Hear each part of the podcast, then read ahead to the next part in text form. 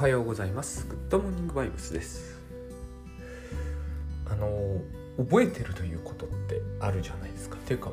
折に触れて思い出すとかですね。えっ、ー、と今その繊細産経の本を書いているって話何度かしてると思うんですが、えー、これ間もなく脱行なんですよ。でこの本書いてて一番割と引っかかってきていてしかも最後まで問題になるのが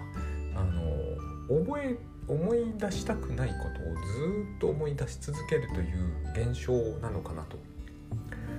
えー、書いてて整理がついてきたっていうのかな。そういう感じなんですね。あのこのご時このご時世のかな。この国なので、えー、いくらですねあの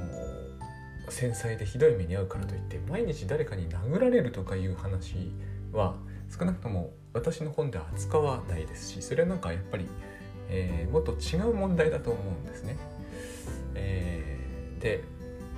私の経験から考えて面と向かってあの罵声を浴びせられるとかが仮にあったとしても、えー、その出来事自体から受けるダメージって実はあんま大きくないと思うん。あのそういう経験は普通にあるんですけれども一番ダメージを結局残すのはですね後で自分が何度も思い出すせいだと思ったんですよ。第一え、ー、とまああの私は時間を計るから分かるってこともあるんですけど一つ一つの出来事が、えーと、なんか嫌なメールをもらったとかでもそうなんですけど数分だと思うんですよね。えー、10分過ぎるケースはほぼないし大体そんな嫌だって嫌でやめたいならばですね、えー、やめればいいわけですよね読むのだからいつでも切り上げられますよね読む系であればこれは非常に大事なポイントだと思うんですがえっ、と面と向かって何か言われてるのはそれはちょっと難しいですよね。えーと、嫌だと思ってさっさと切り上げるということは、えー、ある程度心がけることはできるにしても、えー、直ちにその場を立ち去ると。でも私結構ですね直ちにその場を立ち去れば、え、関係ない人間ならばですよ。多分追っては来ないと思うんですよね。追うってすごいリスク大きいじゃないですか。だから実はですねあのパッと言われた時えーと、さっといなくなるっていうのは結構大事なんじゃないかなと、えー、これは割と子どもの頃に考えるようになって割とそれでこう自分は、え助かってきたんじゃないかと思う時も、まあ、そんなに深刻な事態はないんですけど、えーと、でもあ全くないわけじゃないからこの意外とですねその場にいて何とかしようとするよりは、えーとさっさといなくなるのが正解だろうと思うことは少なくなかったなかったです。でこれいい大人になっても同じかなと思うんですよね。なんかやっぱり逃げてる人間を後ろから追っかける人ってかなり危ない感じに見えるじゃないですか。は目からは。そうするとあの多分大概の人はわざわざ追わないと思うんですよ。え特に私意外とですね、えー、か言われるという相手がご老人になることが多くて。えーと、いつもよく思ったのは私は足って速いんですよ実は。あのクラス対抗リレーとかに何度か出たぐらいは速いんですよ。この老人が後ろから追っかけてきて私に追いつける可能性は多分絶絶対的にないなってよく思ってそうすると大体落ち着くみたいなのが割とあったんですよね。多分今でも何の意味もない話ですが 50m 走ならば5秒台で走れる気がするんですよ。5秒台前半出せたこともあったんですね。多分あのなんかこう老人で太った人とかが、えーと、100m を12秒以内で走るっていうのは難しいと思うんですよね。多分そんなことをしたからといって、えーと、それただ徒競走やってるだけなんで追っつくことにならないですよね。後ろからやって捕まえるとなると相手より明らかに速い必要があってそれって結構難しいことだと思うんですよ。私あの後ろからならばあのオリンピック選手とかでない限り女性にそうそう追いつかれることはないみたいな、まあ、どうでもいい話なんですけどね。これは結構大事で何が大事かというとつまり覚えてなきゃいいわけですよね。一番いいのは。え、ー、と私もびっくりしたんですけどセミナーとかで。あの私はだいたい一両日で消えるんですよ。どん大体の記憶は。えーと、覚えておこうとか思い出そうということをしなければ。ところが、えーと、だから私一日引っ張るっていうのは長すぎるといつも思ってるんですが、えーと、人によっては1週間消えないとか。場合によっては1ヶ月この上司に何か言われたのが残るっていう話があって1ヶ月は絶対長いなという。で上司が何かを言った時間って最大長く見積もっても5時間とかだと思うんですよね。多分そんなに長いことはないと思うんだけど5時間とかだと思うんですよ。でも1ヶ月っていうのは30日間だからあの残りの29日間は余計なことじゃないですかある意味。これは何をしてるんだろうと。で、えーと、まずこう考えてみたんですね。何か嫌なメールが来ましたと。でその人のことも知ってる人ですという場合であった場合ゴニョゴニョゴニョゴニョやっているうちにまあ何とかしたとしますよね。これを覚えておきますよね。なぜなんだろうかと。ここがそのさっきの徒競走のような脱線ではなくここがメインのことで、えーと、これを私はここのところ考え続けてみてですね。仮に完璧に忘れてしまったとした場合完璧に忘れてしまったとした場合多分その人と初対面で話す時のように話すだろうなと思うんですよ。でその人と初対面で話す時ってのは結局、えー、その人って変化はしてませんよね。えー、私が何かを私に何かを言ってきたことによってその人はより悪人に変わったわけじゃないですよね。何にも変化してないんですよ。だから初対面でその人と相対した時に将来のクレームを言われるこの言われたというその会った時から見ればですよ初対面の時から見て、えー、将来結局あのクレームを言われたという時点のことを思えば私はその初対面で会った時って完全に無防備だったということになるじゃないですか。えーと、警戒心の強い人から言わせればそのようにしてその人と相対したということは迂闊であったということになるじゃないですか。しかしそうすると私の考えではですね迂闊じゃない人間関係ってないなって気がする特に、えー、長く付き合ってる人に対しては迂闊でなかった人間関係はないなって思うんですよでこれがですね私が悪かったかどうかという話とはまた別に私もこのこの種の話をしていくつかそのぶっちゃけ相談とかでも頂いてるうちにいろんなやっぱり考え方があるなと思ったんですね。一つあの興味深いのがこう意図せず傷つける傷つけない系の話なんですよ。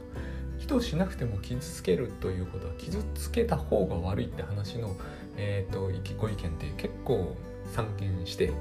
それを見る限りではですねじゃあ私が傷ついた場合、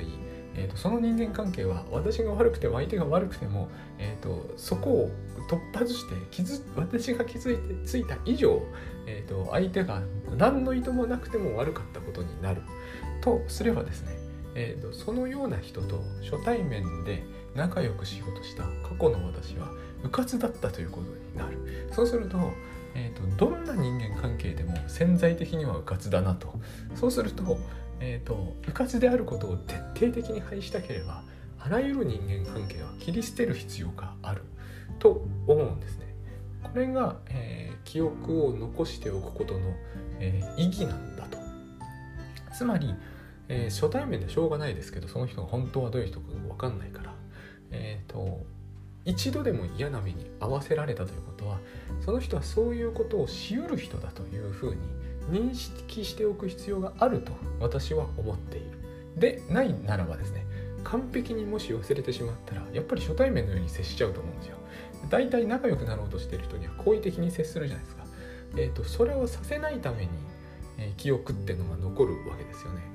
えっ、ー、と私はここまで来てですねああと思ったんですよつまり許すということと完全に忘れるということは多分一致するはずで、えー、もし完全に忘れてないならば多分許してないんだなとまあこれは、えーと、あくまでも、えー、リズムで原理的に言った話であって実際には、えー、なかなかそうもいかないような気がするんですけどそれについて、えーと何人かのイメージを持ちながらやってみたんですね。この人と,、えーと、どんな経きさつがあったにしても完全に初対面だと考えて接するとどんな感じがするだろうと思ったんですよ。そうすると警戒するんですよ。警戒心が働くんですよ。働かせようと僕の中で、えーと、巻き起こるんですね。巻き起こるというのかな。こう泡立つんですよ。僕の場合はですね、えー、もっと警戒せよと泡立つんですよ。この泡立ちすごい邪魔だと思ったんですよ。どう考えてもそうじゃないように接した方がいいと自分は思ったんですね。この警戒して、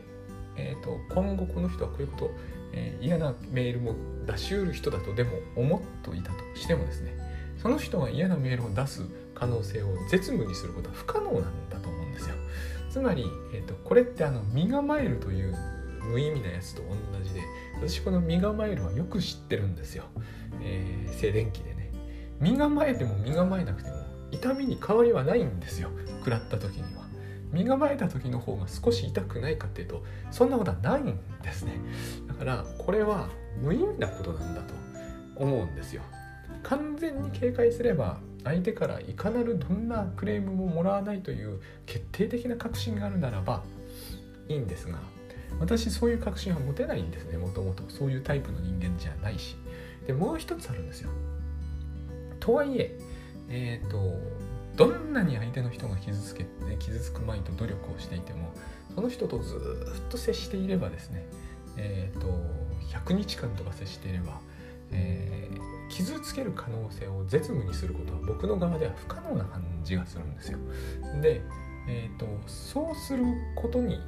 意味はどのくらいあるんだろうと思うと妻とのこれは関係で考えるとゼロだなと思うんですよね。それをただただただただものすごくこうなんかこうクリスタルでできた家に暮らすぐらい、えーと、ただ神経を張るばかりで、えーと、やる価値全然ないやっぱりこれも現実的ではないっていう話ですよね。でそうやってこうずっと押してみるとですね結局覚えてるということは不毛な感じがしたんです。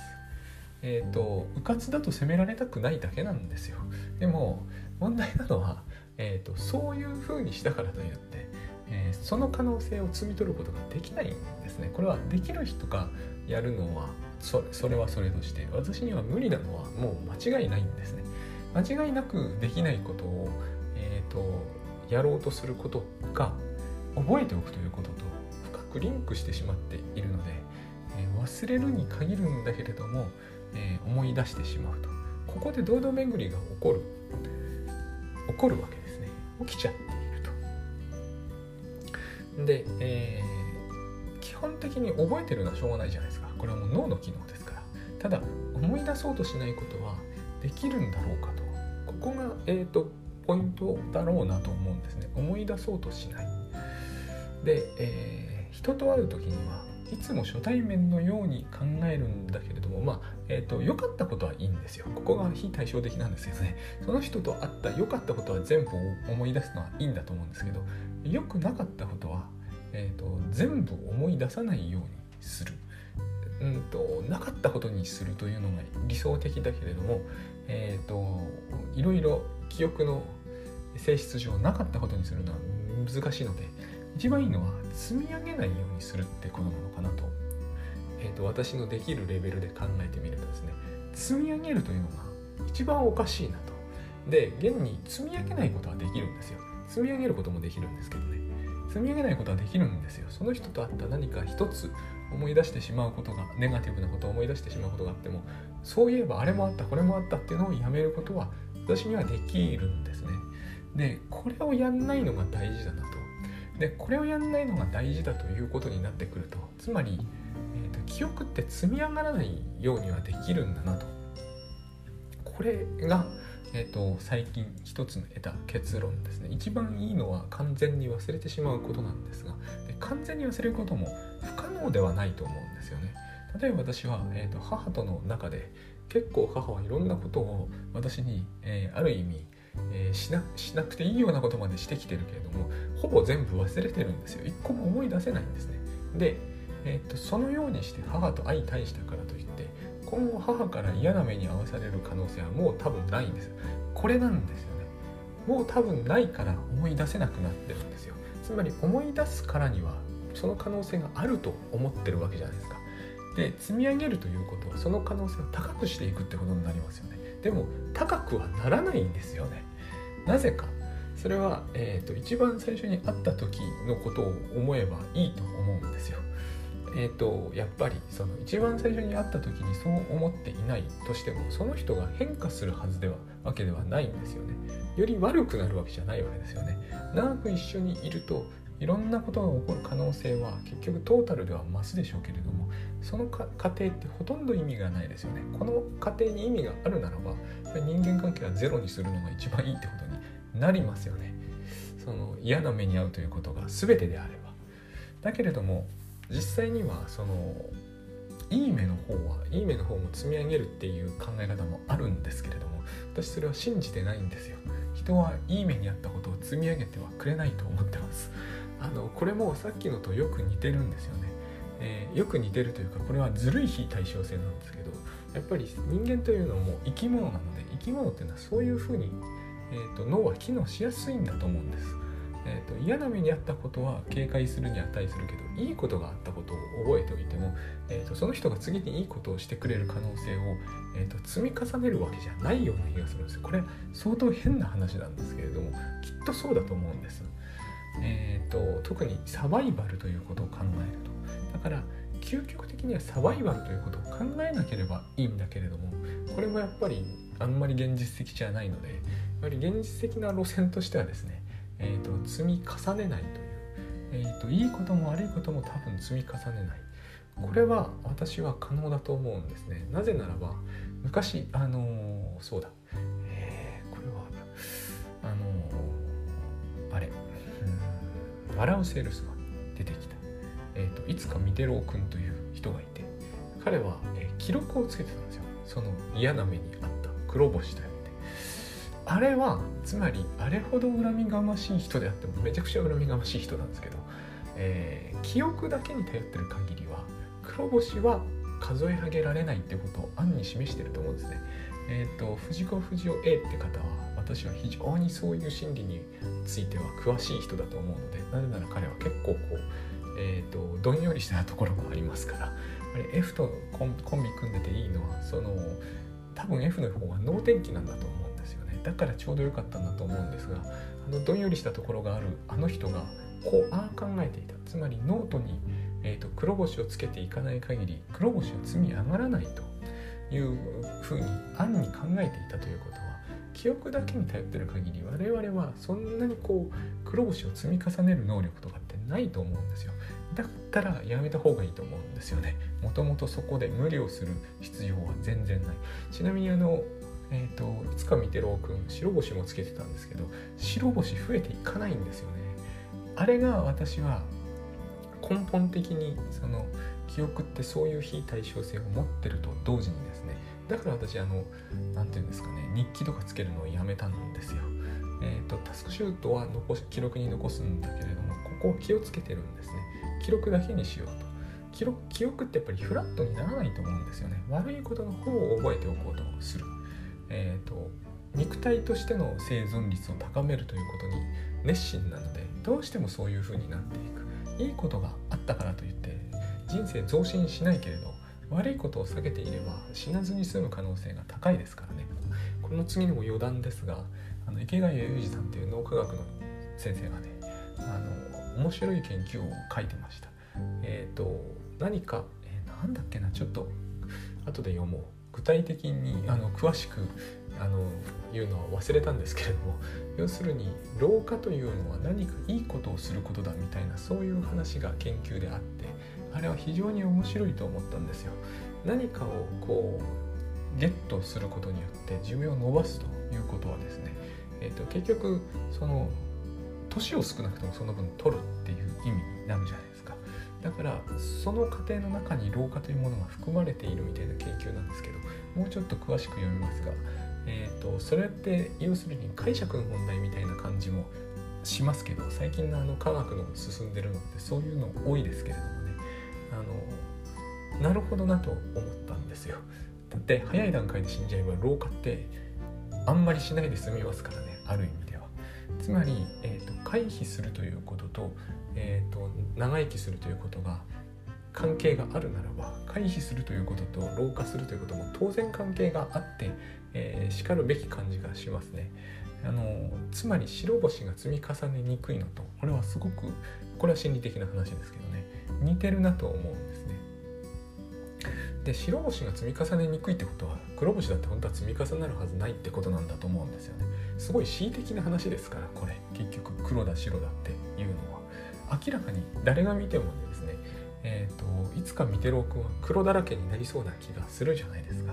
これ視点なんだと思うんですよね、えーと、ああいうどんより、えーと、恨みがましくいきまくってると,、えー、と黒いことに人が、えー、としてくる可能性も高まるししかもそのことを、えー、とカウントしていくから増えていくはずなんですよ。あのだからあれを読んああいうのを見ると意味付けっていうのは人のは分かりやすいし、えーと、できれば避けたいという感じがするんですねまして意味付けを数え上げていくというのは、えー、つくづくやめた方がいいなと思ったりもするわけですね。で最終的にはその忘れるというのがいいんだけど忘れるっていうのは許すってことと同じなんですがで許すってことは結局こう初対面で会うのように初対面で会ってる時のように会うってことなんですけどこの時のその警戒心、えーと、話が一周して戻ってきてるんですけど警戒心なんですよ二度と会わない人にそういうことを考えませんからその老人に何か言われるとか、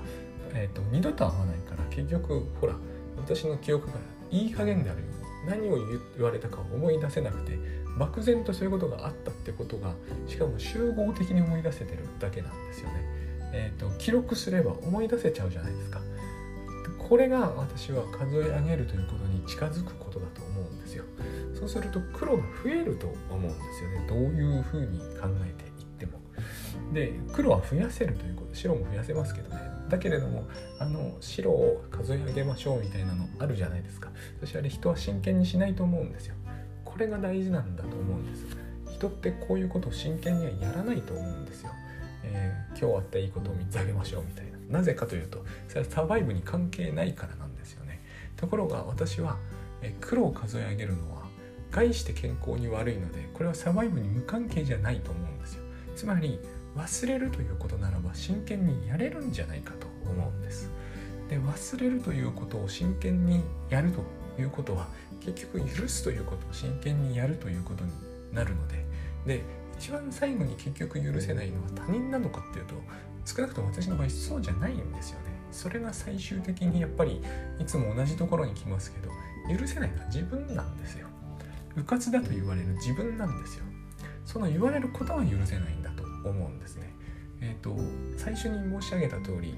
えー、思い出さなかった場合いきなり殴られるみたいなことってほぼないから残ってるのは唯一いきなり何か言われるってことだけなんですよ。でもそれって短いんですよね本当に。本当にそれだけでことが済むならば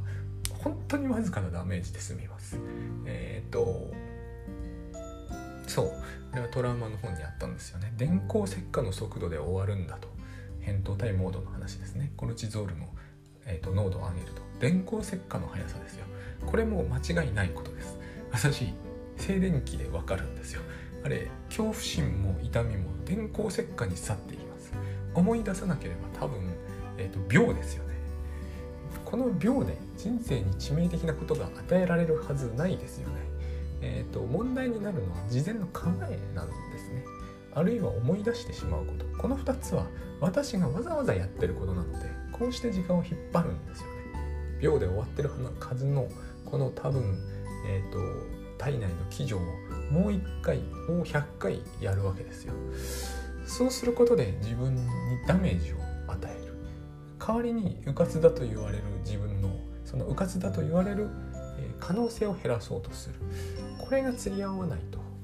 いうことですよね。でえっ、ー、とその最後になんですけれども、えー、最近自分はそのうんさっきの、えー、笑うセールスマンもそうなんですけれどもあのつまり、えー、漫画とかもそうですが特にああいうブラックな感じのものっていうのは、えー、ブラックというかどんよりした感じのもの私福光さんっていう人のも好きなんですけれども、えーとつまりその人その人の意味付けを読むんだなって思うんですね漫画なんてものは特に。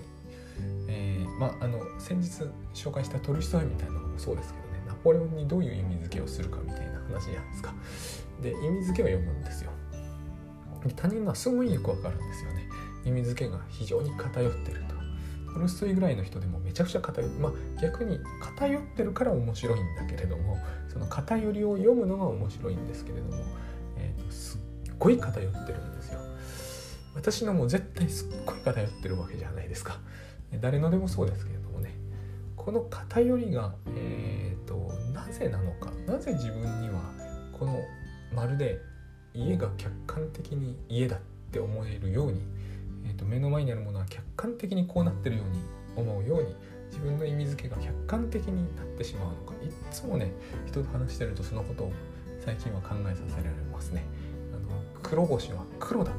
絶対誰が見ても黒だ。明らかにそうじゃないんですよ。そのことがあの笑うセールスマンとかで実によく書けてると思うんですね、えー、真っ黒だと思ってるけど全然他人にはそう見えない。だから笑えるんですよね。で自分のも絶対そうなんですよ。笑えるんですよ。つまり迂闊だって言われることが嫌なのは笑われるってことですよね。ところが自分が意味付けしてるのはすでに笑えるんですよ。ギャグなんですよね他人から見れば。えっ、ー、といやクレームが本当に怖くて。実は相手はちゃんと聞いてくれてるように見えてるけど笑われてるんだと僕は思うんですよね。あれは書きようによっては完璧にギャグです。あのホラーがしばしばそうであるように。えーと、美女の足を怪獣が掴むとかってギャグじゃないですか。見ようによっては。そういうギャグ漫画ありますよね結構。ああいう風なもんだと思うんですよね。意味付けをしている様っていうのは。それ自体がすでに笑えるものだと思います。それをやっぱりその最近漫画読んでて笑ってる自分がいるってことはつまり自分の意味付けもそういうもんなんだろうと思うんですよ。でそれがまた一つですね。えーと、許すっっていう意味では大事かなと思ってます。結局は許す対象は僕が思うに最終的には自分なので、えーと、笑われたくないから笑われることをしてるんだという感じなんですよね。そういうふうに、えーとちょっと漫画読んでて思った次第です。